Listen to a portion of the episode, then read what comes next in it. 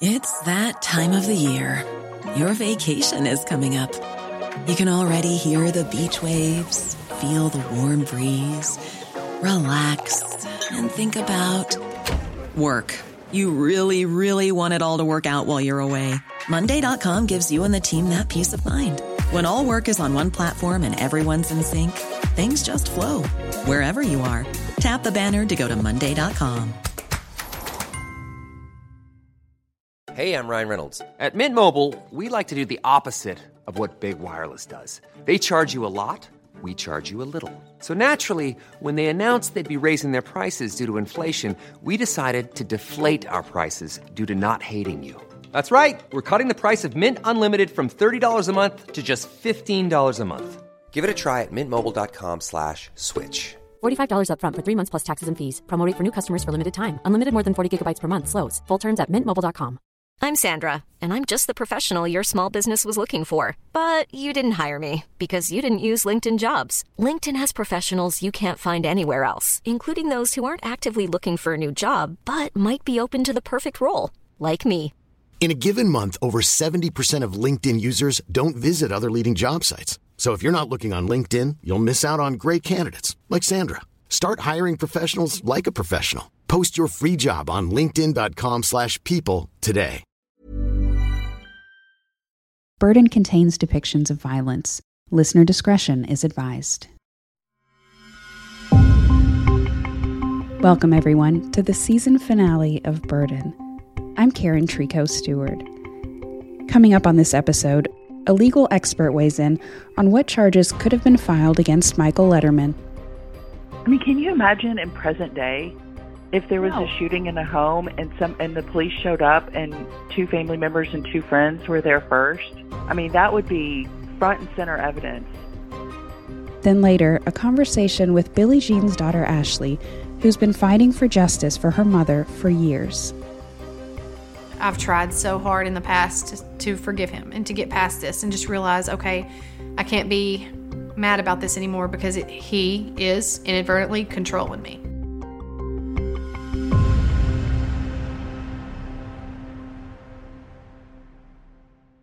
Before we dive into this episode, we have a request. This season is the culmination of years of investigation, filming, traveling to Texarkana, and paying for the technology that creates and delivers this show to you. Please consider supporting Burden by making a donation at burdenpod.com.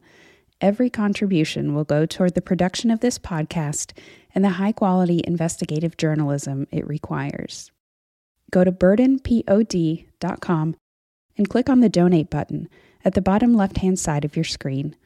And thank you. I'm Stephanie Harris.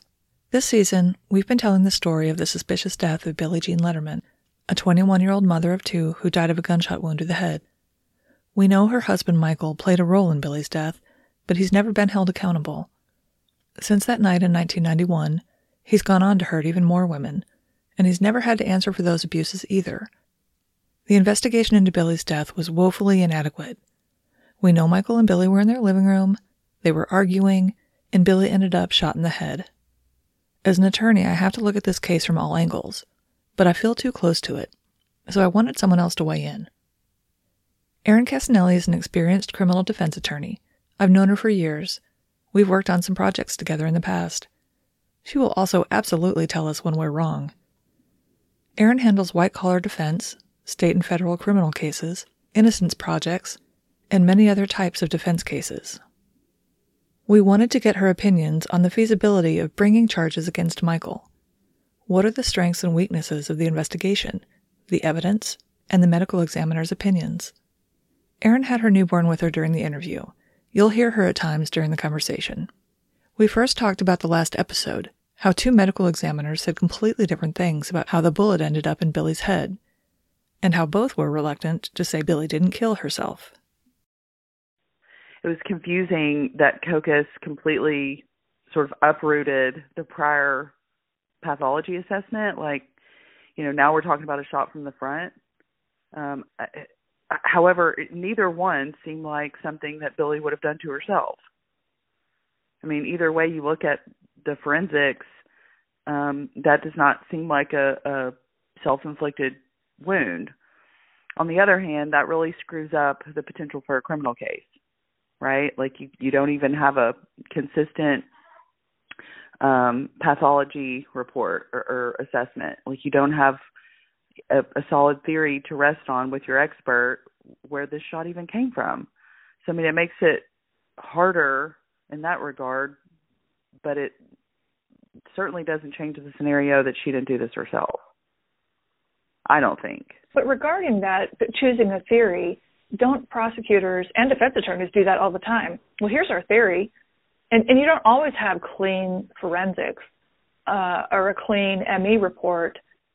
Yeah, definitely. So, but here you have sort of almost opposite conclusions by the one expert that's going to have to be relied on you know and the, and the critical fact right is is could she have shot herself? So i think it would be tough to say we don't even know if this came from behind or in front of her. I mean as a defense attorney i could really use that against the state they don't even have a clue what direction this came from. How can they possibly prove that it wasn't the result of, you know, her fighting over the gun or or putting it to her own head and him intervening? You know, it just makes that harder to prove beyond a reasonable doubt. It it also it kind of hurts the whole I mean, there wasn't enough investigation. We all know that, right? But to have a medical right. examiner come in later and say, and they got all these forensics wrong, like this didn't even come from behind her ear. That's not even the direction of the of the bullet. Kind of destroys any marginal investigative effort that happened at the time.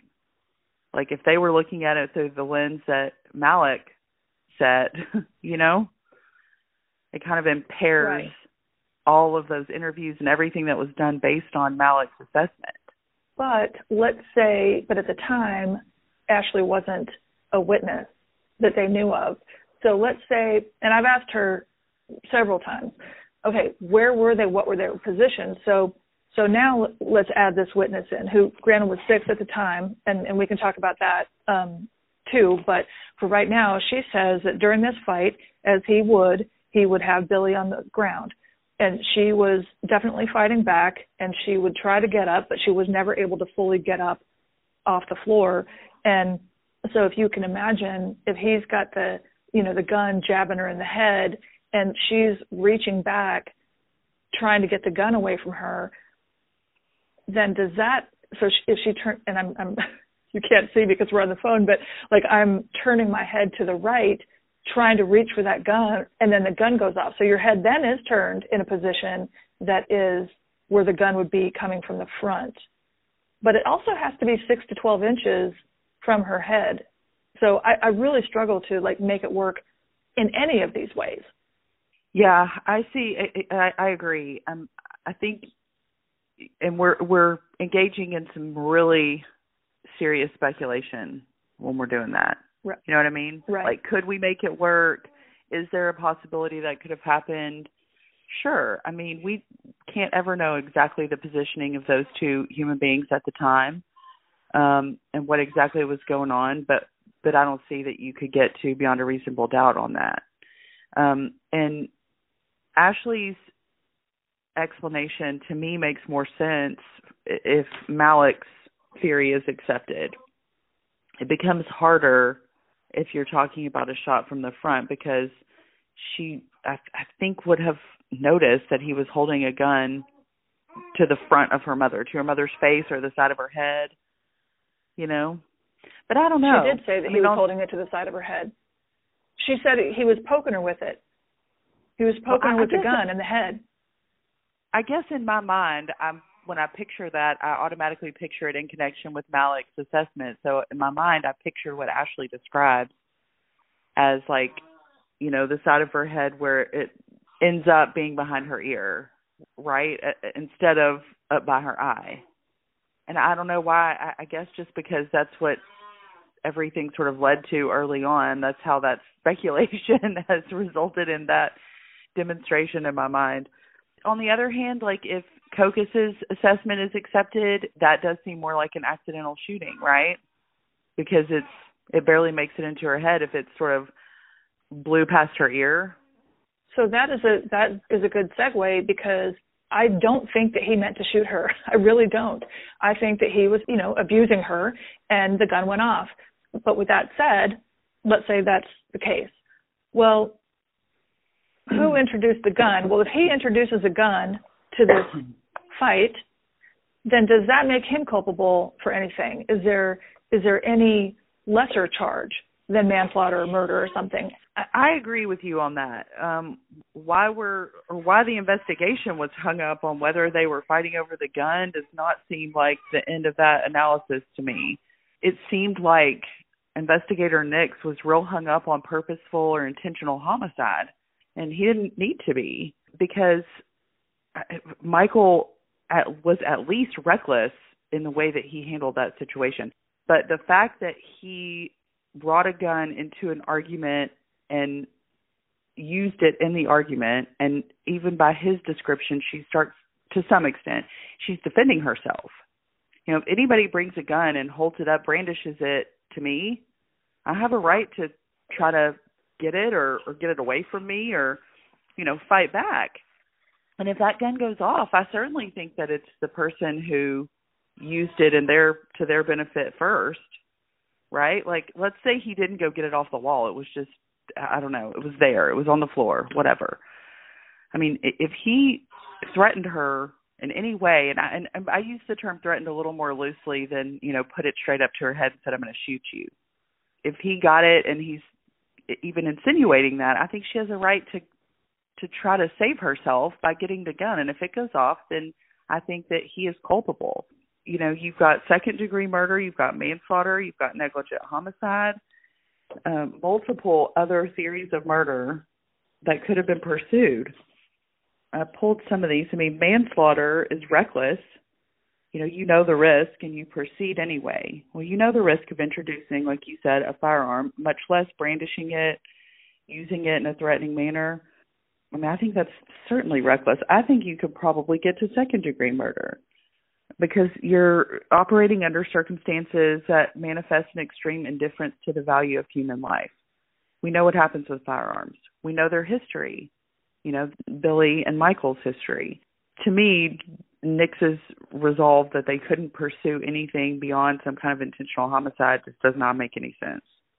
It also doesn't make sense just in an investigative posture. Why in the world wouldn't he, you know, interview collateral sources you know that's that's how you would build that case you know all the other times that michael has introduced or brandished a firearm used a firearm in a way that felt threatening um talking to the family members who came to the house that day i mean there's a whole lot missing from that investigation that would have supported some lesser degree of homicide as a charge going to the scene officer tommy clay he reports that he sees a puddle of blood six to eight inches wide um, and to me, I interpret puddle as like a pool of blood, not just smudges. And then there were also reported um, blood smudges, identified as smudges, in the kitchen. Well, I don't know where they were in the kitchen, in the sink. I don't know. No one else reports this puddle of blood. So Nick says he shows up and the scene is clean, no sign of um, a struggle, and he goes on to the hospital. Well, now this is in 91, so they weren't using, well, they were still using luminol and, and and different tools like that, right? I mean, wouldn't you want to at least close off the scene and maybe see where there might be blood splatter? The treatment of the scene is totally inexplicable to me. Whether it's 71, 81, 91, 2021, I mean, they had cameras, they had luminol, they had the ability to document things. I, I mean, I, there's just no good explanation for why that wasn't done. I mean, photographs would go a long way in this case. You know, obviously the scene was cleaned up, which is evidence in and of itself. And if we had photographs, I think we could probably see what you're talking about, which is things that weren't readily apparent necessarily to an investigator who just jumped in and jumped out of the scene, right? Like we would see things put back together, but maybe some things that were overlooked. We could maybe find some blood spatter I don't have any explanation for why that wasn't done, and I didn't see any in the file. I, I've yet to have any understanding of why that wasn't done, even if they believed it was a suicide. I mean, right. you would document those things. I don't understand the puddle of blood. You know, we've talked about like when you have to rely on just a written report, everybody understands their terminology a little differently, right? Like a puddle to somebody might not be a puddle to somebody else. I think he put a measurement in there, um, which is helpful, but it's it's big enough that anybody would have noticed it as blood, whether they called it a puddle mm-hmm. or a smudge or whatever. Anybody would have noticed it as blood. So I, I really don't know where to end up on that, except that it's a big hole in this investigation that can't be filled because we can't go back and recreate that scene. And once that wasn't done, that really hampered uh, anybody's ability to prosecute that case. It does make the cleanup, you know, sort of more ripe for prosecution, but doesn't seem like that was really pursued either. Now, of course, we don't have the, the so-called working file, so so there may have been more notes or statements or something in there that they did talk to collateral witnesses, but you know we don't know that because Miller County won't share anything with us if they even have it anymore. Well, I kind of wonder, based on other people's comments about Michael's parents, Red and Liz, if we would know from secondhand sources if they were interviewed and things like that. I feel like Liz would have said something to someone if, if the if they really pressured her when they reopened the investigation. I feel like we would know that from other people. As far as we know, as far as the family knows, the ones who will talk to us anyway, no one ever talked to Red or Liz. Now, of course, Red was at the police station with Michael when he gave his statement, and they did talk to them. excuse me, they at least did talk to Liz uh, because they're, you know, she says, I don't know. All we know oh, is yeah. he called and said Billie had been shot. So, but that's all we know. Now, there's an allegation that Michael did laundry or someone did laundry that, you know, Grandma Liz, you know, helped clean up the scene. Well, you know, did anyone check the washer? Where or his clothes in there. You know, I mean, well, and what I mean is an interrogation. I know they were briefly talked to oh, initially, yeah. like what happened, how did you end up here? But I'm talking about like a, a real interview where she's interrogated, and some of these things are presented to her for explanation. And I think you're right. I think it never happened, and we don't have the working file, so we can't verify that. But I think that's the likelihood. I mean, it seems very well, obvious I mean, to me that they got in a fight. He got a gun, and he brandished it, if not put it to her head, and she fought him for it, knowing that her kids were in the next room. She could have seen Ashly in the doorway at some point. You know, I mean, that sure would get me to defend myself. I mean, it seems very obvious to me that she fought back and was shot in the process, at best, if not deliberately. Even with the minimal amount of evidence, that just seems very, uh, extremely likely to have been the scenario. Otherwise, she didn't plan on committing suicide, didn't make any plan to do so. In fact, had behaved in a way that would be inconsistent with somebody considering suicide, and she would have killed herself in front of her children. Even just having children. I mean, Whitney was only 18 months old, and Ashly was six. Now, I don't. I, I would be surprised if she knew Ashly was standing there because she was in the middle of this fight. But also keep in mind, she's already had this experience with Michael because he broke her jaw who knows how, but I'm guessing he kicked her in the face, broke her jaw. Um, also, uh, her ankle is broken, and I'm not sure that we know how that happened. He had, you know, done other things to her, of course. So she's already had this experience with him. So wouldn't that make the struggle even more important? Knowing what well, he's already done to her, and now he's got a gun to her head, which may not be the first time he's done that with a gun.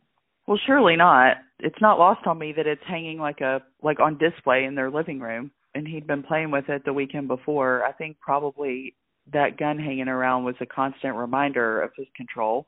But yeah, I, I mean, even if she doesn't see the kids in the doorway, they're in a tiny house and their room is connected to the living room where this happens. Mm-hmm. I mean, she had to know that they could hear, you know, and I think that if I remember, Ashly had just been up and told to go to bed, right? Right. I just think as a mother, I cannot imagine her not fighting for her life in that moment and for her children. And neither of the scenarios presented by the medical examiners are compelling as to a suicide. right. Michael's own statements, that's a whole nother issue. Is what yeah. does he even say happened in these interviews? He just like doesn't.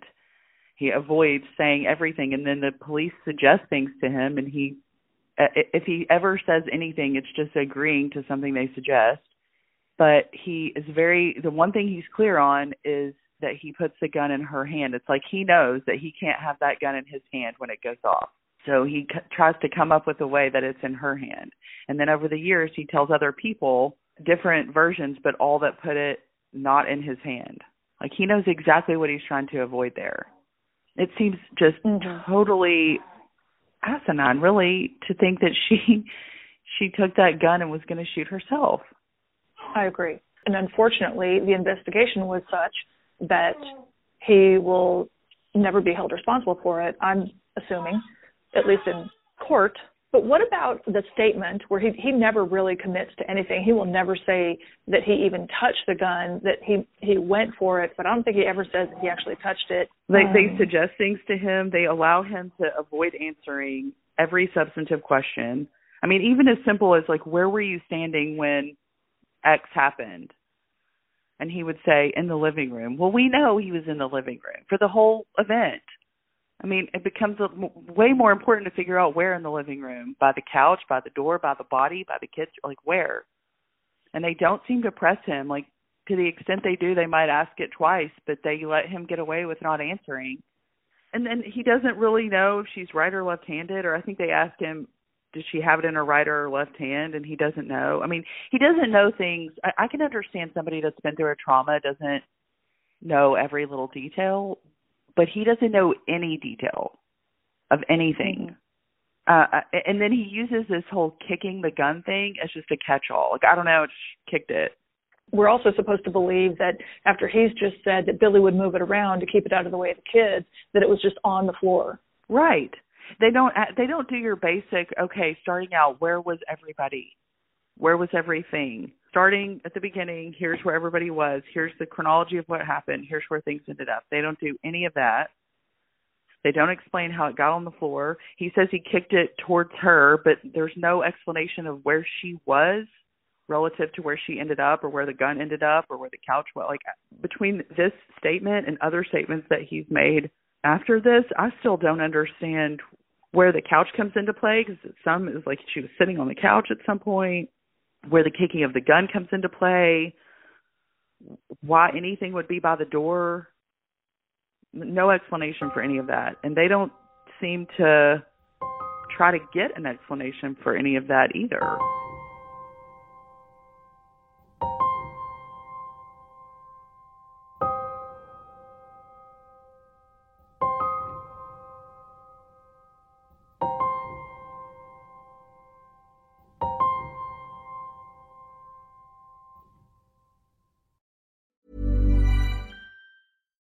Hey, I'm Ryan Reynolds. At Mint Mobile, we like to do the opposite of what Big Wireless does. They charge you a lot, we charge you a little. So naturally, when they announced they'd be raising their prices due to inflation, we decided to deflate our prices due to not hating you.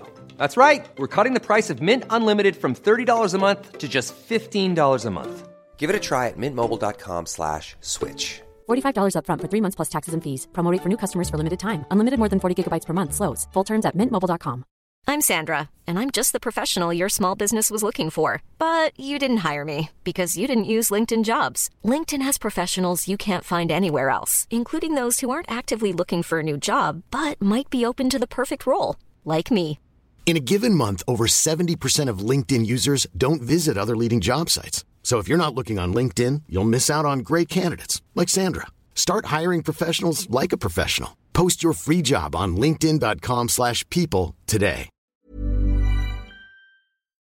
What do you make of him lying directly on top of her? For one thing, why was he not secured? You know, in a normal crime scene, he would be taken away, secluded from everybody, right? Like, so he can't talk to his parents or his friends to get their story straight. He can't contaminate the crime scene. Like, why is he even you know, I mean, I know when they showed up, obviously he's on top of her, but after that, he should have never been near her. As far as when when they arrived, um, him being on top of her. I mean, it seems obvious that that's a forensic countermeasure, as they say on Criminal Minds. He he's trying to what I would think is either taint her body or try to kill her. This is a, a little bit speculative, but I think that it's pretty likely that he shot her quite a while before he ever called 911 and he was hoping and waiting for her to die and she didn't. And eventually he had to do something right? I mean he couldn't just leave her there all night and then call 911 because it would have been way too obvious that she had been you know laying there for 10 hours. So yeah it seems like he was trying to to ensure that that resulted in her death and make sure that if there was any need that there was an excuse for his DNA to be all over her. Well, there would have been DNA then. Or well, they okay, wouldn't fingerprints. You know, there there would have been. I mean, they could still. I think in '91 they could still see biologicals, couldn't they? They just didn't have the testing. hmm I can't really remember exactly when, but I feel like it was just a little bit later in the 90s that some of the DNA testing was more common, but they could see fluids and things. But yeah, I mean, I, I think he was laying on top of her to contaminate any potential there was in the crime scene and to ensure that him shooting her resulted in her death. And he would have been doing that with his parents and friends there because they were there before the police and EMTs. So, so they would also be watching him do this to her. I mean, can you imagine in present day if there was No. a shooting in a home and some and the police showed up and two family members and two friends were there first? I mean, that would be No. front and center evidence. It's just outrageous. And then the fact that nobody tried to verify whether he actually did try to call 911. I mean, that's an easy that's that's an easy one, right? Even in 91 they could check phone records. And if he tried to Oh. call 911 and no one answered, so did other people. You know, I mean, there was a way to verify that. You know, he calls his two buddies, you know, Charlie Glover and Mark Choate. Well, you can't make people give statements or testify, right? So, so let's say the police now went to them and said, okay, what did you see? What did he tell you? What has he told you since? I mean, what kind of leverage do the cops have over witnesses who are not, um, who can't plead the fifth, I guess? Well, you they can force people to testify. Now, strategically, that's a different question, right? But the state can compel people to testify. They can give them immunity, and they can't. Then they don't have a Fifth Amendment privilege, and then, you know, a subpoena compels them, so they have to testify truthfully. The the strategic issue there is: Do you really want to call somebody as a witness who doesn't want to testify and says that they're not going to be helpful when they do? because then you risk putting a witness up there in your case who tanks your case, right? Who says the opposite of what you want them to say. What you can't do is compel them to tell you what they're going to say. We do have prosecutor subpoenas in Arkansas, so I mean they could compel somebody to come to the police department and give a statement, but they can't control the words that come out of that person's mouth. You know, at the risk of sounding like we're narrating a TV show, um, you know, over the years, I have to wonder if those two guys have had any run-ins with the law. Ever been popped for Mhm. drugs or for possession of a firearm? I mean, that's how the cops get leverage on people. Everybody's all good to protect their friend until it's at the risk of their own freedom. You know, then that becomes a different dynamic. Like, am I going to go to jail for my hiccup, or am I going to tell on my friend? Human nature is to be self-protective. So, I don't know. I just wonder if they've ever been in a position to try to use anything unrelated to get some leverage with those two guys. Well, I'm quite Um, sure that they have not tried. I'm sure too. Now, at the time that this happened, they had built-in leverage. I mean, they showed up to a scene where someone was shot in the head before the police got there, and there was indications of a cleanup. I mean, in today's world, that would be a pretty intense interrogation. I mean, because it, it, it's it's not wrong to infer that the four people who showed up before paramedics and police helped Michael clean up the crime scene. I mean, that probably wouldn't float in court yet, you know, without a little bit more. Although I don't know. I mean, the fact that he had changed clothes and showered, and I think later Ashly says like the items on the table had been replaced, and you know all those things. That that raises a pr- it's pretty strong circumstantial evidence. But Mhm. at the time, that would have been the pressure point. is to make them believe that they had sufficient circumstantial evidence to prosecute them and to force them to say what happened. It, okay, so, so this is a two part question. One, have you had any or many cases involving a child witness?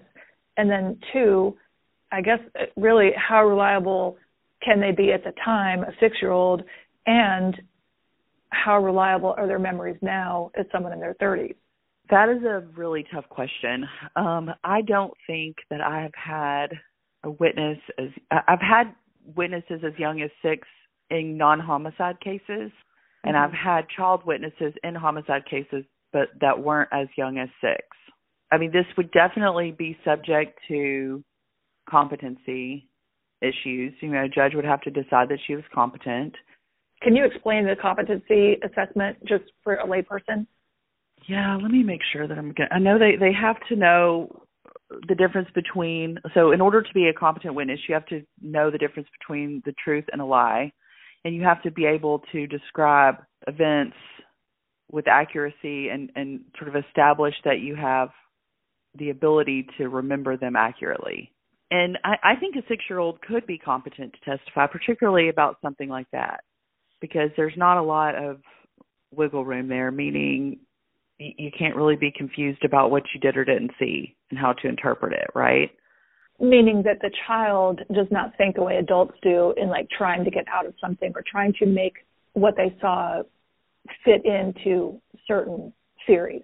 Yes, and she's not having to make any inferential leaps in what she saw. I mean, she's just saying a lot of times the child witnesses the actions that they recount then have to be assessed for the motive, if that makes sense. Like, was that an innocent mm-hmm. touch or not? Mm-hmm. And you can't really rely on like a four year old or a five year old to tell you what somebody was thinking or intending or how they but but Ashly was just recounting like literally what she saw. Like he walked in here and picked up the gun, he had it to her head, she was screaming. You see what I'm saying? Mm-hmm. So that seems like a more reliable um it seems like she could be competent to testify to that she's not telling you you know their history she's not telling you what they were fighting over she's not telling you how her mom felt or she's not having to mm-hmm. to make assessments that a 6-year-old really can't understand she's just telling you who she saw walk in who was holding a gun that kind of thing now i don't know mm-hmm. the answer to this but i wonder if ashly can remember things like where that gun was and some other just factual things about the house that might strengthen her credibility. You bring that up. When we went to the house, we were able to go in there and see that it was vacant at the time and she put the gun rack on the wall opposite the TV above the couch, but in the police report, the gun rack is above the TV and the couch is on the other side of the room. But that's the only thing really that I have kind of come across that that made me wonder. Now, I worry about people because I do it myself, conflating memories or absorbing other people's memories or statements or stories into my own. And that's what mm-hmm. I would mm-hmm. worry about with her as an adult who was a child at the time. Yeah, I mean, I think it matters when she first recounted her story and how similar it is to the story that she tells now. You know, so if if she was 8 years old and said this is what I saw and that's what she has said she saw for every, you know, every year after that, then I think that's got a lot more credibility. The risk of conflating stories is is less and we're not really relying on her memory from 30 years later, right? Because it was her memory, you know, very close in time. I mean, that's what I'd be looking at is every instance I can find of her telling somebody what she saw and how similar those recountings are. Mm-hmm. So did she say the same thing when she was 8 and 10 and 15 and 20 and tw- you know? Right. So she started talking about it just spontaneously to her stepmom when she was about 8. And she was talking about how Michael would treat Billie she was mean or he was mean to her, you know, however she characterized it. That's actually when Topper says he learned that Michael was abusive, uh, physically abusive to Billie. and he started asking around and started hearing stories. And I think that's probably about when H.L. Phillips, probably sometime, well, it, she was about eight, so that would have been, let's say, 93, and then he reopens it in 96. So maybe, you know, I don't know, but maybe Topper had been talking about it to someone he knew in law enforcement in Blevins or wherever they lived, and that's when H.L. Phillips was like, yeah, well, see if you can get some information from her. But we don't know exactly what she said in that interview. Is that right? She wasn't actually Yeah. formally interviewed that we can that we can find.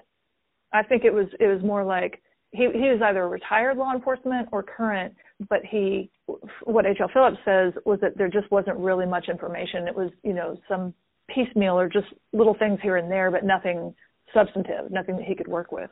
But of course, why you wouldn't then just schedule an interview?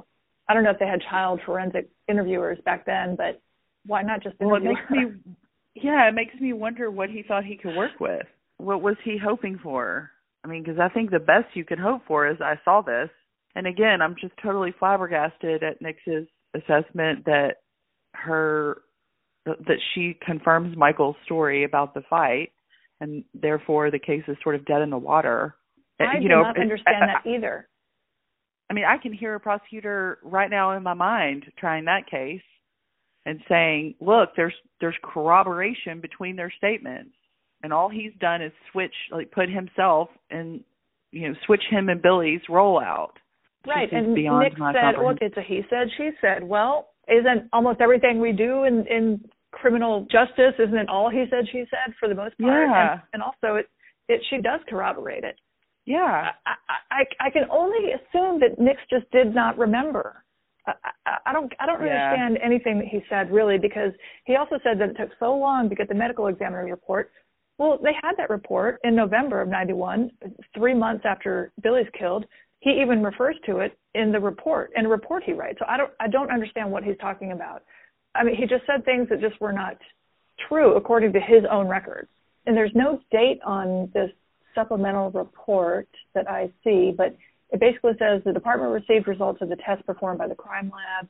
Um, they were unable to conclude whether the victim had fired the shot that struck her, although the results indicated that gunshot residue was located beneath the skin and there was stippling of the skin surrounding the wound. No mention made in the report as to distance of the weapon from the victim's head, although the lab was unable to find any indication that the victim had fired the weapon. Doesn't rule that out. Uh, gunshot residue tests performed on the victim's husband may also be inconclusive because they were not taken approximately 18 to 20 hours after the shooting occurred, and he'd cleaned himself at least twice. And then he says most probable scenario is that the witness fired the shot that struck his wife and ultimately caused her death. Although it seems unlikely, there does exist the possibility that the incident occurred exactly as he describes it.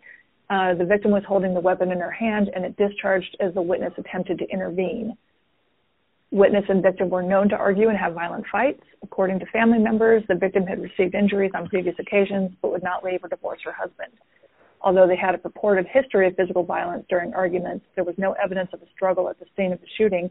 The house was in good order, and there was no sign of a struggle, even though the witness stated that he and the victim were involved in a fairly heated argument prior to her receiving the gunshot wound.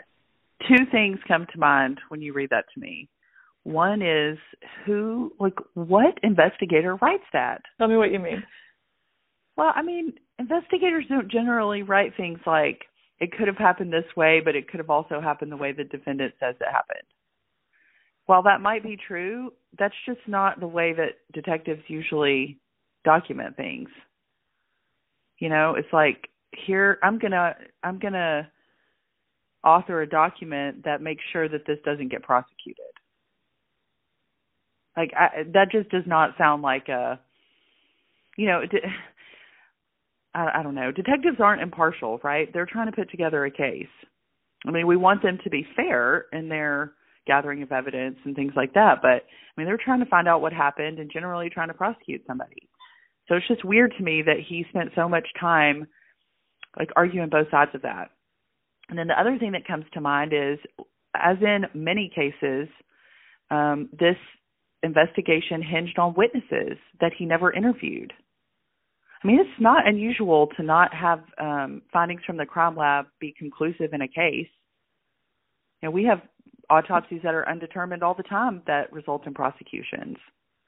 Gunshot residue is is hit or miss because it's so easy to transfer and to eliminate, you know, like, like you said, washing your hands or whatever. Um, so those things don't necessarily foreclose a prosecution. It just means that other evidence is used. So like did you know was she did she ever talk about committing suicide? Had she, had this ever happened before? Had Michael brandished a firearm in any other circumstances? What did he say to other people about this? The kids, did Ashly see it? I mean, all those things should have been addressed. Because what that assessment says to me is, hey, we got to rely on other investigative avenues to figure out what happened, which is not well, unusual. He clearly talked to her family. It says according to, to family members. Well, who did he talk to? Nix had talked to it doesn't say. That's the thing. It's like, well, according to family members, the victim had received injuries on previous occasions, but would not leave or divorce her husband. Well, and I don't know why I always forget this, but there was a time that her sister told us that he shot at her. Uh, she was running away from her, him, and he shot at her like out a car window or something. So, yeah. I mean, surely they would have told him that story as well. Yeah, and I mean, some of that's not admissible, but it it could lead to admissible evidence. Like if if he just really dug in on that but you know the fact that you don't have reports of those interviews to me means that he didn't take them seriously like he didn't intend for them to result in any kind of evidence i mean just a general mm-hmm. statement like they said he abused her doesn't really help us i mean as you know some of that abuse might be admissible and some not. Uh in well, my experience let's talk about that. can you explain that? Yeah in my experience investigators often spend a lot of time on those other what we call other bad acts because because they can build a case where it's going to be hard for a jury not to convict this horrible human you know? Now arkansas law says we don't convict people based on their character. So you know having done something you know historically doesn't mean that you did it this time. But uh, there are exceptions to that. Uh, it's commonly called 404b you'll hear that lingo a lot. Um, so evidence of other bad acts, whether they're criminal acts or not, um, while not admissible to prove character, can be admissible to prove other things or used for other purposes. The examples given in the rule are for proof of motive, opportunity, intent, preparation, plan, knowledge, identity, or absence of mistake or accident. This is kind of a hard rule to conceptualize. It's it's not any easier in court either we instruct juries, and I think it's it's it's always a tough one because how do you not you know consider the character of a person when you're hearing about all the other bad things that they've done but courts sort of look to several factors to determine whether a prior act could be admitted and some of those are whether it happened you know whether there's enough evidence to prove that the prior actually happened um, and whether it was similar enough to the charged act to really prove um, to really be useful for one of the purposes that I just listed. Um, and they look at was it too far in time? You know, was it too long ago to really be relevant to this? And then is it too prejudicial? Meaning, you know, would this cause a jury to convict this person just because of this prior act instead of based on the evidence of the act for which they're charged? Um, as much as I want to say that all of these people that Michael Letterman abused should be able to come to court and testify to that. I don't think the law would allow that. Now, let me say as one caveat, if Michael Letterman put his own character in issue, then those things would be admissible. So if he were to present evidence, say he testified that he would never abuse a woman, then all bets are off and those women, you know, would be able to testify. But surely a lawyer would keep him from setting his own trap in that regard. Um, but I do think that some of that uh, bad act evidence would come in. You noticed I said absence of mistake or accident.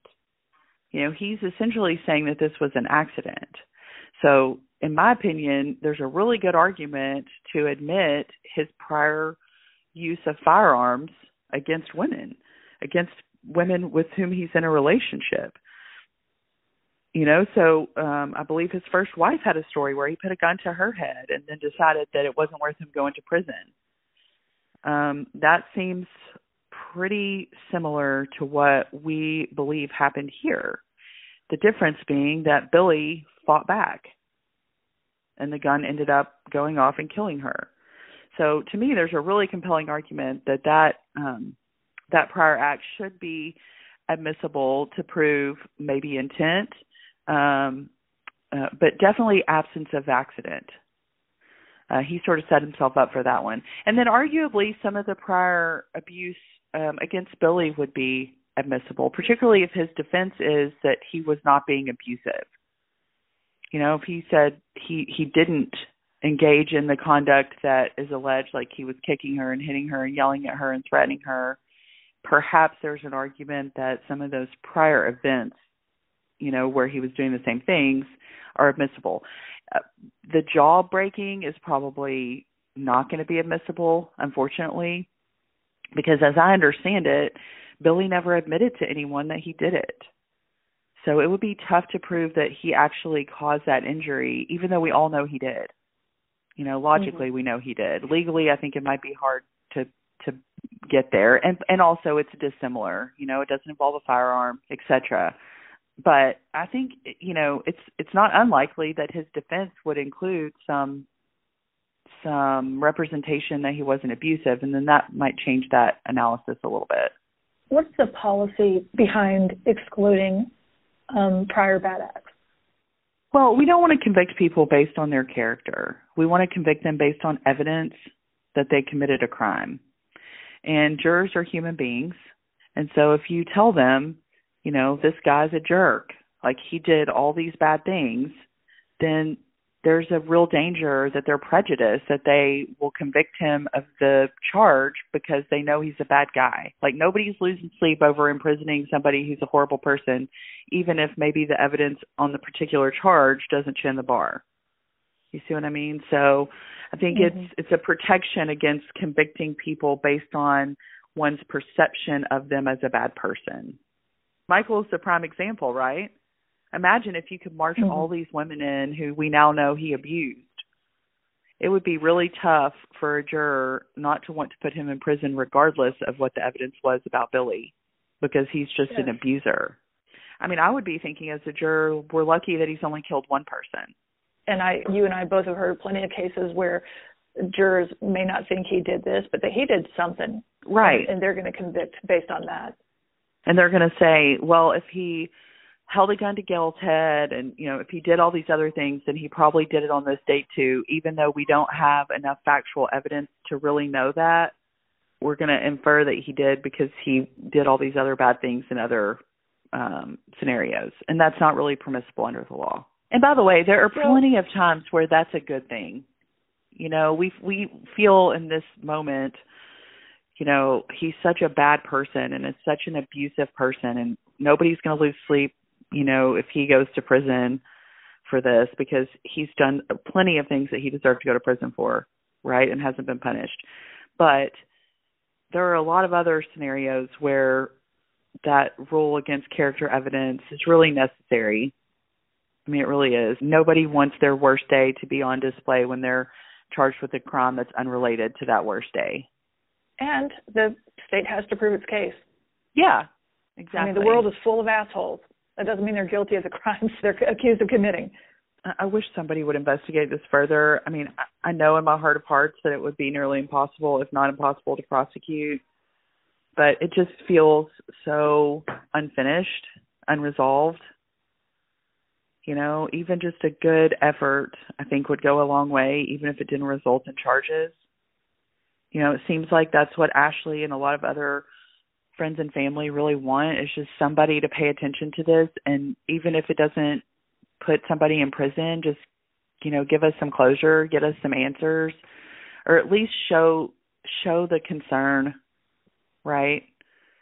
Like show that you care enough to go try to do do more. I totally agree with you about about just giving the family just any indication that you give a shit. Like that is that would go yeah. so far and they just refuse. Like, what harm would it be to sit down with Ashly for an hour and report a statement? Okay, Ashly, what happened?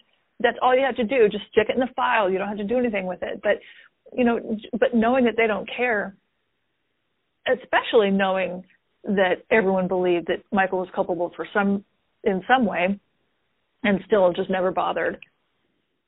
Well, and just think about what he, like, what he took away from that, right? Like, I mean, he felt so sure that he was fine to bring a firearm into a fight with someone that was less than half his size.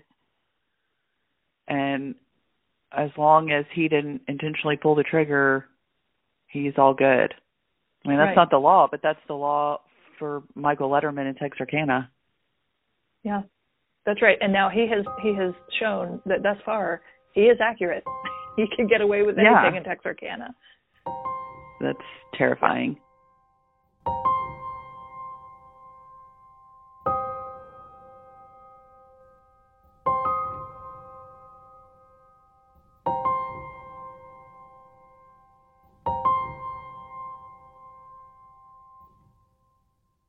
That was Stephanie speaking with criminal defense attorney Erin Cassinelli. As part of Billie Jean's story this season, we heard from her daughter Ashly, who has been fighting for justice for her mom for years. She set out to tell the story of her mother to see what could be done about the case, and in hopes of raising awareness of issues surrounding domestic violence. Being a part of this podcast has meant many difficult and uncomfortable conversations for her and for everyone who's been involved and has been interviewed. I reached out to Ashly to get an idea of how this project has affected her and her relationships with her family members. I learned that some relationships have actually grown closer, but some have fractured. The original interviews with Ashly for this project happened in 2018. We asked her at that time what she wanted to see happen moving forward, and then I asked her if what she said back then still applies today. Here's Ashly in 2018. I don't think he'll ever admit to what he's done to my mom. I'm a pretty I'm a pretty religious person. I you know, I I'm one of those who I have taken it really hard that I can't forgive him when I can forgive people who've done awful things to me in the past. Um, and I feel like I'm one of those who thinks that he's going to have to actually admit to what he has done and ask for my forgiveness before I'm going to be able to fully do it. And I've tried. I've tried so hard in the past to, to forgive him and to get past this and just realize, okay, I can't be mad about this anymore because it, he is inadvertently controlling me. And I never want to give him that power to be able to control me. But at the same time, I just I cannot bring myself to forgive him knowing that he has never said, "Okay, this is what happened and I'm sorry." He's never ever said that. He's never one time ever said, "I'm sorry." I want the justice that my mom deserves. I want when people say, "Oh, Billie, you know, I don't want him to, oh, that's that girl that shot herself." No. That's that girl whose husband killed her.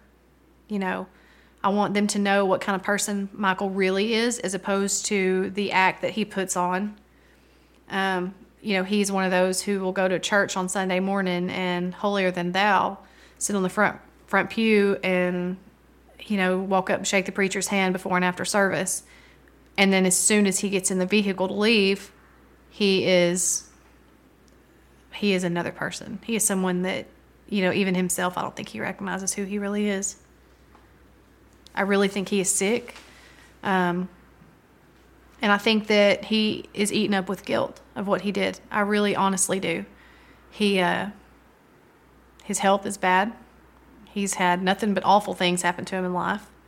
I want him to know that he's not going to get away with it, that he's going to answer one way or another, and that I'm never going to stop standing up for my mom that he can bully a female and he can he can push them around and hit on them and scare them and he's not going to do that to me ever i can't say that it'll make me feel any better if he's in prison i mean i would certainly love that thought of him being where he can no longer do that to anyone ever again and for him to do nothing have no time to think of oh I'm, i've got to get up what deer stand do i go get in this morning or where am i going to go to eat breakfast i want him to to wake up every morning and say, I have nothing to do but sit here and think of what, what put me here.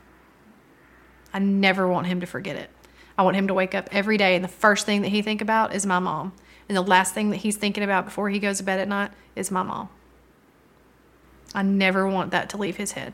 And to know that I, I stood up for her and that I put him there when he never thought I would. Um, but I will not quit. Even if it just means getting his name out there where people know, hey, this guy is not good news. Yeah, I'm I'm pretty much still in the same headspace when it comes to that. Um, I think Michael knows who he is.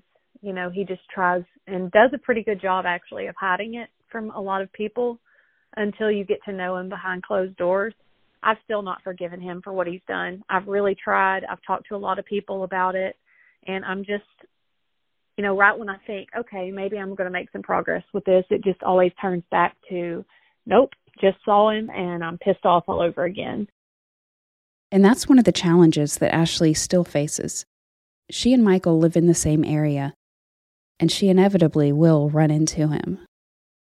Every time I see him, I can just I can just start shaking all over. I'm just mad. Um, you know, every ounce of me wants to just I don't know what I want to do. Honestly, I just want to scream at him and I don't know. I don't know. I'm just mad every time I see him, but I'll see him mostly at the grocery store. And uh, you know, it just which I'm not very nice either. I'm I'm I'm not nice when it comes to my mom, so I make it known that you know, I see you and I know what you did. You know, it's it's we've had some heated um I guess meetings in public uh, if you want to call him that. It's never been argumentative because he never opens his mouth. He usually turns and goes the other direction about as quickly as he saw me. Um, I saw him. Um, I was walking down the aisle and he was right behind me, and I could feel myself trying to like speed up. And then I was like, just stop. Ashly, you've got to stop because you're not going to let him control you. You're not going to let him have this control over your emotions right now. And so I just I stopped and I turned around and he had done an about face and was going the other direction when he figured out it was me that he was walking behind. I thought it was surprising how in the clip that that we played from 2018, I I was surprised to hear you say that you do think that Michael is eaten up with guilt because it's it's just often easy for us to assume that someone who hurts so many people must not care about anything or anyone but there seems to be a part of you that that feels like Michael is eaten up by guilt over this. Yeah, and I don't know what makes me feel that way, but it is a feeling that I cannot shake. He's one of those people who he really cares what people have to think about him, what they have to say about him. And so I feel like if nothing else, it's just because he doesn't want people to view him in a bad light, so to speak. So I don't know, but there is part of me that feels like he he's too close to it. Put it that way. He sees me too often. He, um, you know, for up until the last year, maybe two years, every single day when he would leave home or go home, he's sitting at the stop sign across from the house that she was killed, you know, killed in. So I mean, it's something that he can't escape. And I just I feel like um I don't know why, but I do feel like he is uh he's probably eaten up with guilt over it. I mean, how could you not be at that point? You know, you've taken something so damn precious from so many people. How could you not feel bad for it? I want to ask you about um, your relationship with Whitney, since you two were separated when she was only 18 months old when your your mom died, and she went to live with Michael or stayed with Michael, and then you went mm-hmm. to live with your dad. Did you have a relationship when you two were growing up? And if so how is how is your relationship today as well? Uh you know i would see her um on weekends at deer camps like when we get down there there were different camps different parts of the deer lease. You know you had um what they called smith camp and that's where michael and um the smiths and you know some more people would camp. And then you had the letterman camp and that's where we camped and my papa stayed and like my papa's brothers and all of them were at. And then you had like another little area but when Whitney would come down there with Michael, you know, I was always asking dad like, "Hey, can she stay with us?" and you know, sure, whatever. So she would stay with us in our camp sometimes and um, you know, and we always had that relationship and then you know, even in adulthood when my ex-husband and I when we got married, she was in our wedding and then I was at hers, not in it, but at her wedding when she and her husband got married. And then um we stayed in contact. We were never as close as I would have liked for us to have been. Um, and I'm sure that, you know, well, I'm, I'm positive that the fact that I refused to go around Michael, um, any more than I just had to was a big factor in that. But she, she cut off all contact with me whenever I started the Justice for Billie Jean Facebook page. Um, she got really mad tried to have it shut down, and um, basically just told me that you know that I'm just a liar and that her dad is a, a good Christian guy and uh that's not how he is and it, it was sad for me because I know some of the things that she witnessed. You know, I know some of the things that she went through and it sucks to know that um you know, I've got I've got nephews that I'll never know because of her cutting contact off. So it's just and I respect that if that's how she feels. I mean, that's her dad. It, I guess she feels like that's all she's got, so she needs to protect it, and so she does. But she and I are two different people on that aspect because I can honestly say, you know, I've walked away from people, um, you know, especially over my mom, you know, and there've been other relatives who, oh well, you know, I'm, you know, I love you, but I grew up with him and I don't think that he's that way and and you know there've been just people who I've like okay that's fine we don't have to have a relationship but um I'm hoping that one day she'll she'll want to you know have that contact again because it's she's all I have of my mom you know? Right. Yeah exactly. That it's hard you know to uh not have that and for her to I don't know I don't know where her headspace is you know I I don't. And um I guess that's I don't know it just bothers me because I know that my mom would not have ever wanted that so because she was so close to her sister growing up and you know her family. And so it just I don't know it bothers me. It really does. But I have to respect her wishes as well. Yeah. So this season we talked a lot about the the many failures that led to your mom's case not being properly investigated. So from your perspective, what factors do you think were at play that caused the investigation to go so wrong?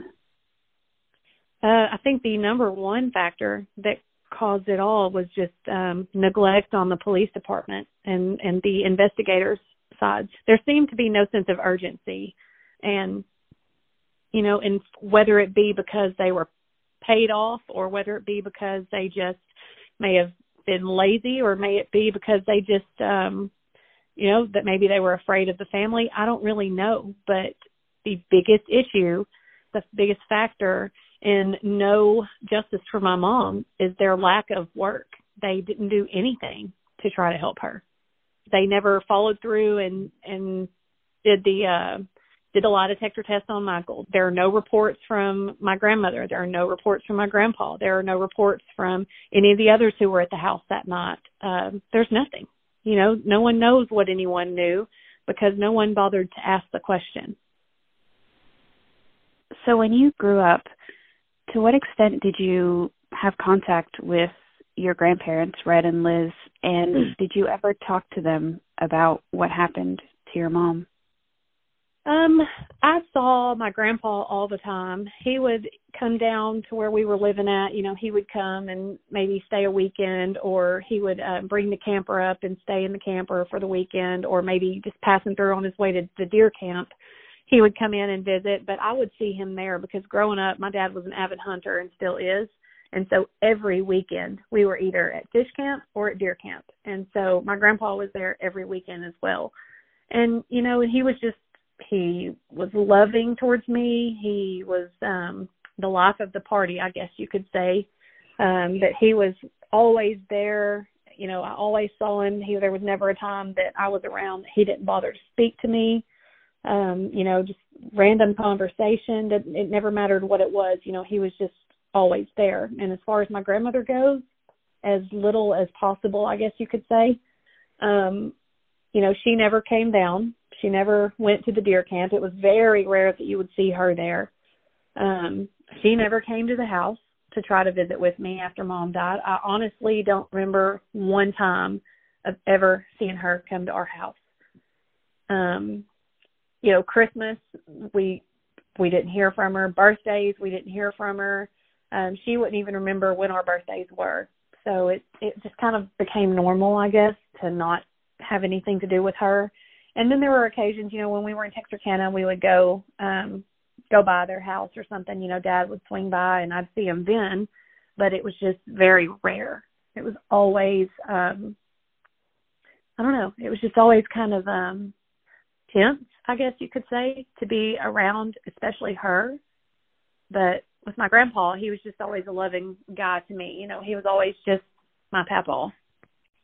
hmm Yeah. So you never you never witnessed him abusing anyone, is that right? No, I never did. I don't I don't recall ever even hearing him raise his voice at anyone while I was around. Uh, you know, that's just something that I never I never saw. I never heard him be that way. So it was it was always kind of shocking to hear my dad talk about, you know, how he was and it really it hurt me for my dad to listen to the episode that had, you know, him in there talking about how he grew up in his childhood and you know, I can remember hearing stories and I would just have to tell him like, okay, I don't want to hear anymore because that that bothers me. Because um I guess I didn't want the image to be marred of him, even though mm-hmm. deep down, like I know I have this feeling that he's behind or he's a big part of the reason that there was probably never any um any progress in getting justice for my mom. Mm-hmm. I feel like he probably had a big hand in um why police did not do anything to try to further, you know, solve any anything in that case.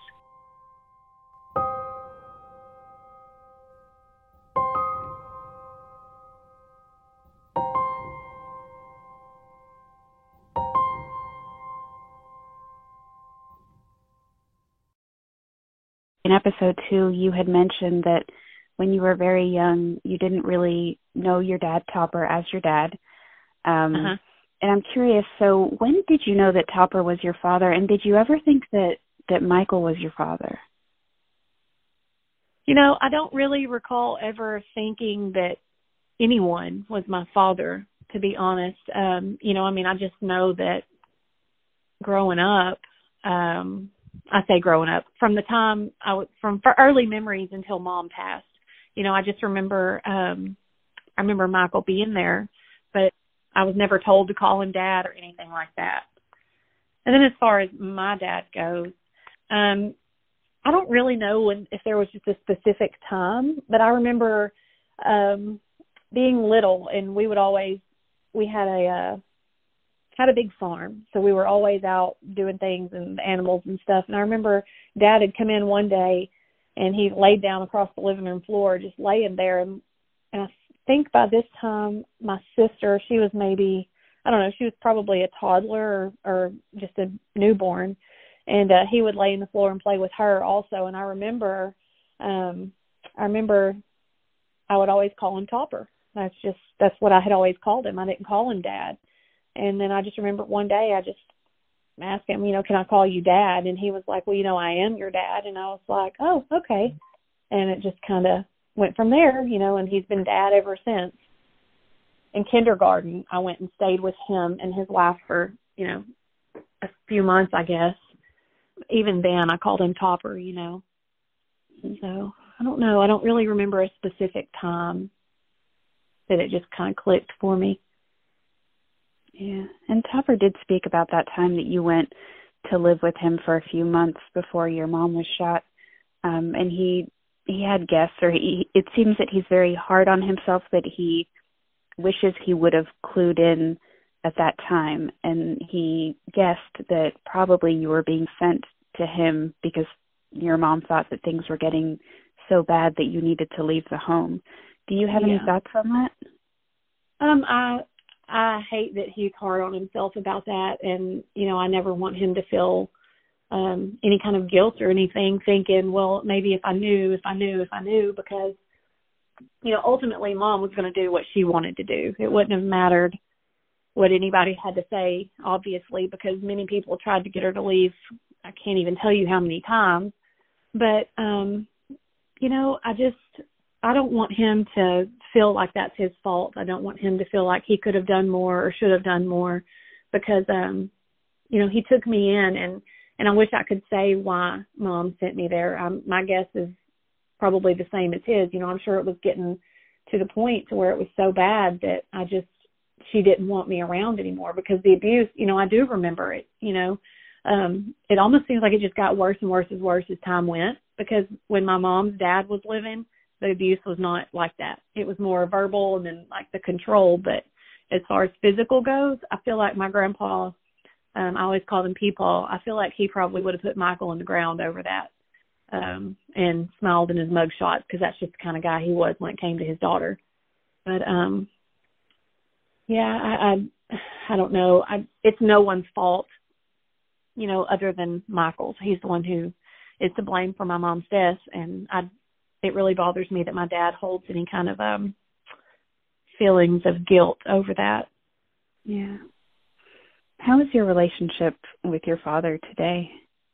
Oh, we've got a good relationship. It's probably um I have no complaints about it. It's probably the best we've ever been. You know, I just feel like um I felt for a long time that he might not support me in this just for no specific reason other than you know, it's his family. And I know my dad, you know, lives and dies for his family, um, being myself and then my sister. But I, I, I don't know. I guess I was just afraid that he might be mad about it or that he might not want to be involved in it. But then to have his support, it has meant the world to me. You know, and every every time a new episode comes out, before I can even get my day started, I've got a text message from my dad. Hey, send me the podcast. Hey, send me today's episode. And so I send it, and then after he's finished listening, he'll call me and he's like, "Well, I'll listen." And I'm like, "Okay, and." you know, and at first I was like, "Okay, and," kind of like timidly, but now I'm like, "Okay, so what do you think?" You know, and he and I have gotten a lot closer even over all this because we're able to talk about it more, and he's hearing it come from other people, you know, and so it's really it's not that our relationship was bad or needed mending, but it's it's just brought us that much closer um, having the podcast out there.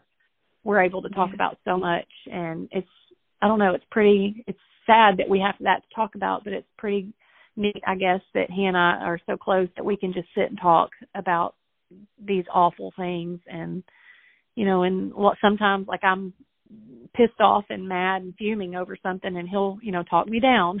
He's like, okay, you need to stop and think. You know, there's nothing you can do right now. Change it. So kind of cool it he's talked me off the ledge a couple of times as far as like just exploding. and he does. I think throughout this whole process, he's been very open in terms of like, communicating his love for you and also just being very open about telling his story. And I found that really neat. I did too because my dad is uh he's not he's not like that. You know, his private life is his private life and his personal business is his personal business and i get that from him you know it's not something you just want everybody knowing and i was really um i was really shocked when the episode aired of him talking about his childhood. That that to me was um i i couldn't believe it honestly. I was like oh wow. You know i was thinking okay here we go you know.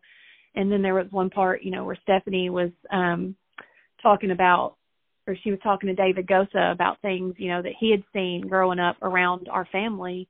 And I was thinking to myself, oh gosh, you know, my dad's going to be so mad about this. And dad was like, he called and he was like, you know, I listened to it. It was a good episode. And I was like, oh, okay, wow. so I was, I was shocked that I guess because I just expected him to be mad because people were talking about his family. But, you know, here he was right there with him, you know, explaining what happened. And I think it's important that people understand um, where they come from. You know, where where even I come from. Um, people who meet me, they never know my story. They would never guess it until I've I've told them what happened and you know the things I grew up witnessing, and then they were just like, "Oh my gosh," you know, that would have. I know so many people that would have just destroyed. But yeah. I don't know. I'm kind of have the mentality of grow through what you go through, and um where some people may take something horrible and you know use it as an excuse to become a certain way i've just used it to i guess just be strong and use it as a platform to hopefully help others. So in episode six um and that was jenna's episode jenna mentioned a time when you called michael. And according to jenna michael was um in the back room wailing after that phone call and said that um you had called him a murderer can you tell us, uh, from your perspective, what happened during that phone call? And was it the first and only time that you've spoken to Michael about that night? Yeah, um, that's the only time I've ever spoken to him about it. Um, I guess I had just turned 18 and it was to the point of, you know, I was in the mind space of, well, I'm grown and nobody can tell me what I can and can't do anymore. So I'm not worried about rocking the boat, so to speak. So I, I, I vividly remember this. I was outside with my dad. He had a shop at the house, and so he was out in the shop, and his cell phone was in the truck. And so I went to the truck, got his cell phone, found Michael's phone number, and sat there and repeated that number to myself until I had it memorized. And um, I didn't say anything about what I was doing told my dad I was going to go inside, and he's like, okay. So I go inside and um I get on the on the phone. It's a house phone, so I call him and he answered. I I, I don't remember if he answered or if Jenna answered, but either way, um I got on the phone with Michael and I just said, "Hey, Michael," and he was like, "Well, hey, honey." And I was like, "Hey, I've got a question for you." I said, "I want to talk to you about something." He's like, "Okay, what is it?" And then he kind of got quiet, and I said, "You know, I just want to know um, I need to hear it from you. I need to hear your side of events that happened the night mom was killed. And let me tell you, it is like a bomb went off on the other end of that phone. He started yelling and screaming at me. His exact words, and I'll carry this to my grave with me. Um, his exact words were, "She shot herself in the fucking head." Ashly, what do you think happened? And I lost it. I lost it. I could not keep my composure um, I was already just like shaking knowing I was even calling him.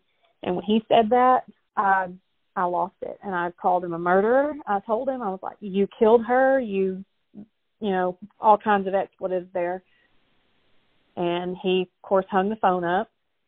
And uh, my dad had apparently heard me in the house yelling and screaming and wasn't sure what was going on, so he ran up to the house. And when he walked in, I was just kind of sitting on my knees in the living room floor crying and he was like, Ashly, what's wrong? And about that time the house phone rang. My dad answers it and he's like, Michael, I have to call you back. And then Michael started screaming at him, How dare you put her up to calling me, you know, just cussing him and telling him what a piece of shit he is for doing that. My dad's like, Whoa. He's like, I have no idea what you're talking about. And Michael told him, you know, you, you had her call me, you had her call me and then dad's like, I don't know what you're talking about, Michael. He's like, I just walked in the house. And so they got off the phone and my dad like he walks over to me, he's like, What is going on? Like, are you okay? And I was like, Yeah. But I said, I just called him. And he's like, You called who? I said, Michael. And he's like, Why did you call Michael? And I told him what happened and Michael you know, Michael had called back again after dad hung up and, you know, screaming and cussing at dad. And dad just told him like, Look, she's grown. You know, that's her mom. And if she wants to talk about her, she has the right to talk about her. And you know she wants to call you and talk to you about it. I don't have the right to tell her she can't. So that was a that was a big day. That was a big day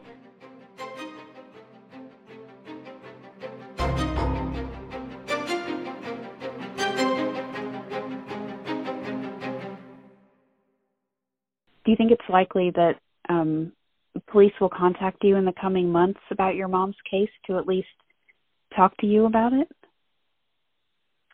you know, that's hard to say. Um, I went to the police a few years ago and they sat me down, had me do a 10 minute interview with them, I guess. You know, they asked a couple of questions and it was done and I've never heard back. But um I guess here's to hoping, you know, fingers crossed maybe that they will. But all I have to say about that is I don't want them to unless they're willing to do something about it because too many times I have walked in and gotten my hopes up over talking to a police officer about it and then for what? You know, for them to say, "Well, sorry, we lost everything, so we can't help you." And I'm not here for that. How about own up to what you've done instead of blaming it on past sheriffs or past, you know, whatever, past whoever. And um there's a new sheriff um elect right now who will take office in January and I've been told that he's interested in in looking into this. But I don't want him to contact me unless he's willing to actually try to do something about it. I don't want to be contacted and have another door shut in my face. It's it's really it has it has made me so mad at law enforcement. I just I I don't understand it. I do not understand why nothing was ever done. Um why I was never questioned. You know, not even have like a, a a woman come in and sit with me to ask me something. Nothing. It was just nothing. It was like I wasn't even there. Do you think that some of that or a large part of that had to do with the time period and it being the early 90s and that things have changed today? Or do you fear that they they really haven't changed? Um i i would like to think that they've changed. I don't really um have to call the police that often so i don't know. Um but i you know okay so i'm going to give you an example.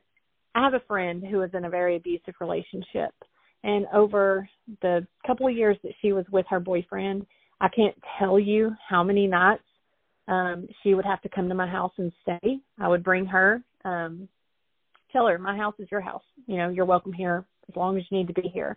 And I would beg her, please just leave.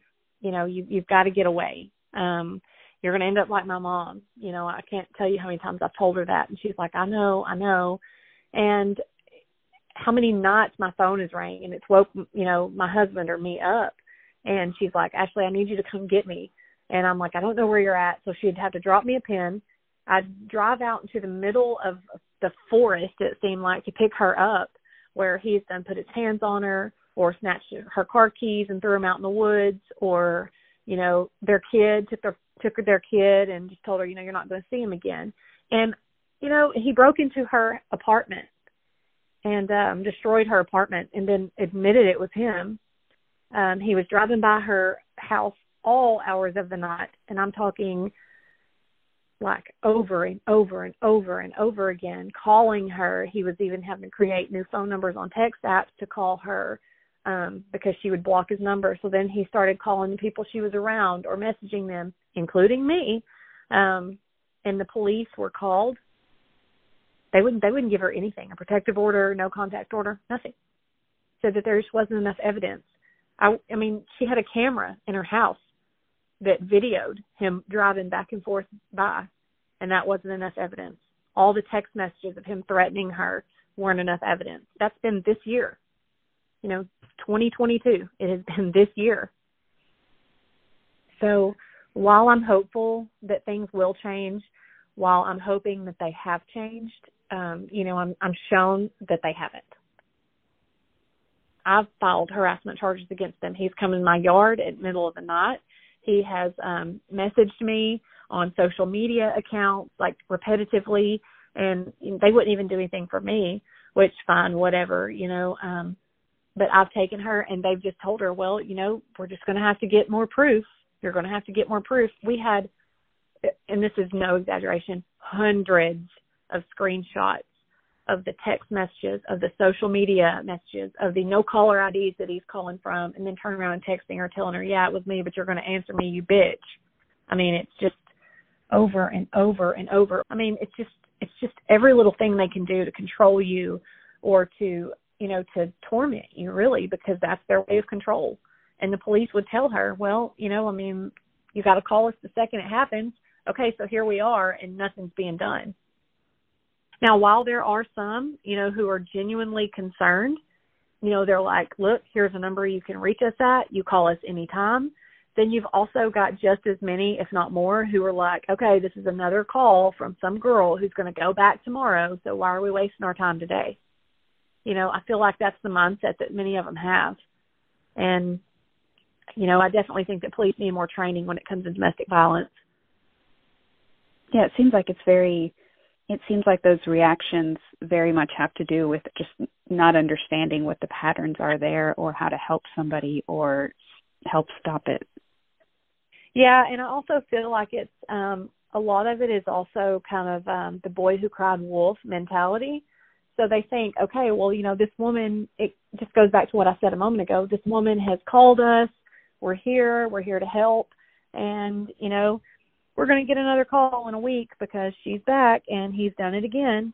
So I feel like so many of them just get to a point to where they're like, okay, we don't even care. This is a waste of our time to have to keep coming out here because she's going to claim he hit her. Then she's going to go to court and tell the judge, well, you know, I want to drop charges. So I feel like so many um officers or just people in general really have that, well, you know, I mean, how many times can you really call before they finally just stop responding. You know, they're just going to be like, okay, well, leave.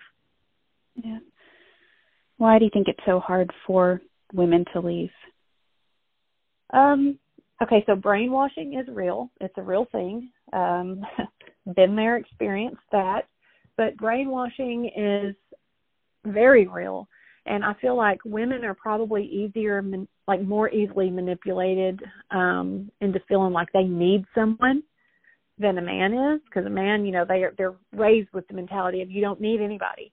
You know, you're going to be the protector. You're going to be the man of the house. You know, this, that people need to depend on you. And so, a woman, I feel like a lot of it has to do with um, they probably don't like hearing the words "Well, I told you so," and they, you know, they want to prove, "Oh no, it's going to work. We're going to make this work." You know, you don't want to leave, but then oftentimes when you bring a child into it, a woman is going to want to make things work because she's got a child. You know, just for instance, you know, my son's dad and I, I wanted to stay and make it work, whether we were good for each other or not, because we had a child together. And then later, you know, we we came to realize that we were better off as friends and co-parents than we were in a relationship and you know that's where we went with that so like i can understand where that comes into play you know you want to stay to make it work for your kids but then there comes a point where a woman has to ask herself like okay you know do i want to stay and make this work for my kids or do i potentially not want to even be able to be around to help raise my kids?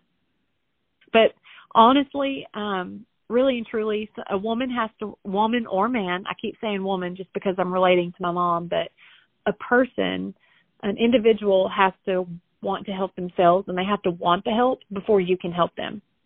Because it doesn't matter how badly i want to help someone get out of a bad you know about a relationship or um you know because they're they're only going to want to leave when they're ready to leave you know, they're not going to do it for you. They're not going to do it for their parent. They're not going to do it for their friend. They're only going to do it when they're ready to do it. It's just a way of life for so many people and you almost it becomes a norm. So like that's that's normal. And gaslighting is a huge thing um in domestic violence. It's one of the first things I can tell you even me, like having watched my mom go through that, if um you know jenna talked about it in her episode talking about there's some things you know where that have carried over into her marriage where it's something innocent that her husband may say and she instantly takes offense to it you know um it could be him joking with her about her cooking but that's a trigger for her because that's what michael's problem was you know food it's not done right or it's cold or whatever it may be um you know i can tell you that to hear that, even me, like if my husband says something, I almost like I have to talk myself back down. I'm like, okay, you know, whoa, step back for a second. Don't immediately get on the attack. You know, here I'm just like defensive over things that I've never even experienced or been through. But it may be a joke to him, but then I'm like, do not tell me what I'm going to do or do not, you know, and he's just joking. So really and truly, it's just, um, a lot of people experience gaslighting. You know, they're made to believe that they're the problem when in reality they're not. So it's just it's a sick cycle. It's such a sick cycle. You know, here Jenna was thinking all this time, okay, well, you know, I was wrong because maybe it took me too long to get home with his burger and I had to heat it up in the microwave. Well, maybe I shouldn't have microwaved it. In reality, she did exactly what she should have done, you know, and she thinks she's the problem there. It just it all ties in together. So, when you listen to the podcast, do you feel that the story overall was told accurately and fairly? Yes, I do. I do. Um, you know, as much as I, I despise Michael, um, I feel like he should have his say. You know, people shouldn't just come at him, you know, guns a blazing, so to speak. Um, you know, or with their swords drawn, just ready to chop him up over it. Um, you know you have to be fair to him you know just like with his portrayal or with the portrayal of his um interview his police interview i'm sure that everyone is like yeah i'm sure it wasn't that calm i'm sure he was probably in an uproar um and but people you know you don't want to overdo it either because none of us were there to hear that we don't know how that went so i think that was done in all fairness as much as i can't stand the guy like I think it was well done. It was, um, you know, I, it was tastefully done. I guess you could say. I don't really know other words for it. Everyone has had their say. Um, David Wayne, you know, he spoke out. Um, I've spoken out. My dad, um, David Gosa, you know, his sisters, every, everyone has spoken, and um, you know, and I think that it's it's been good. I'm glad. I'm so glad that so many other people have spoken to you guys about this because I don't want people to form their opinion based solely on what I say. Because so many people are like, oh, yeah, you know, you're just listening to what was said, or, you know, your dad doesn't like him, so you don't like him. And it's got nothing to do with my dad. It's got nothing to do with me. It's about my mom. And I'm glad that people are finally hearing stories from other people, you know, stories that are gut wrenching, honestly. Like Jenna's is the the most powerful to me because she's the most gentle and caring person and to just know how much of her story um goes hand in hand with my mom's i don't know. It's sad really. So what is next for you in general? What things are you looking forward to in your future? Honestly i just kind of want to um i want to take time to um, unwind from all of this. The anxiety has has been very extreme at times, but in reality, I just if we're talking about life, I just want to go forward um, like I've been doing. I'm going to continue to let my mom's story be told. Um, I'm going to continue to try to keep her name out there, and I'm going to continue to keep Michael's name out there as well, because without my mom, and without Michael, you know, there without one there's not another.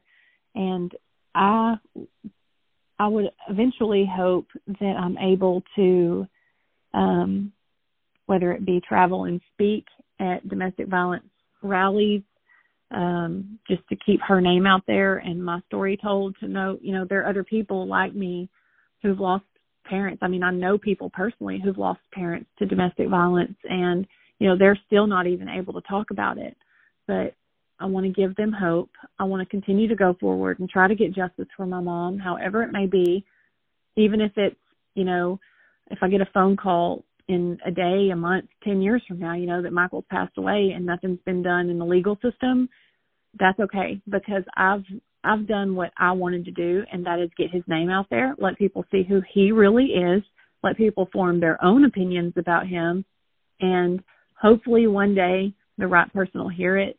And, you know, I just want him to never forget, never go a day that she's not crossed his mind and to know that because of his actions, she's not here anymore.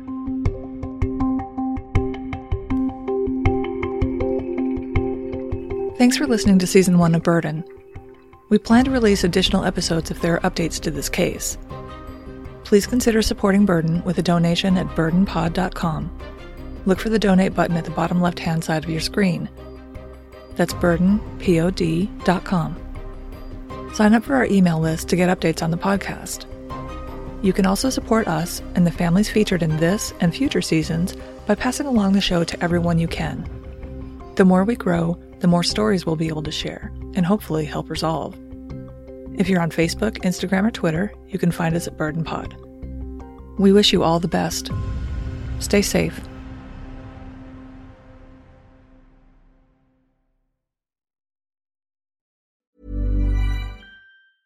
Even when we're on a budget, we still deserve nice things. Quince is a place to scoop up stunning high-end goods for 50 to 80% less than similar brands. They have buttery soft cashmere sweaters starting at $50, luxurious Italian leather bags, and so much more. Plus, Quince only works with factories that use safe, ethical, and responsible manufacturing. Get the high-end goods you'll love without the high price tag with Quince. Go to quince.com/style for free shipping and 365-day returns.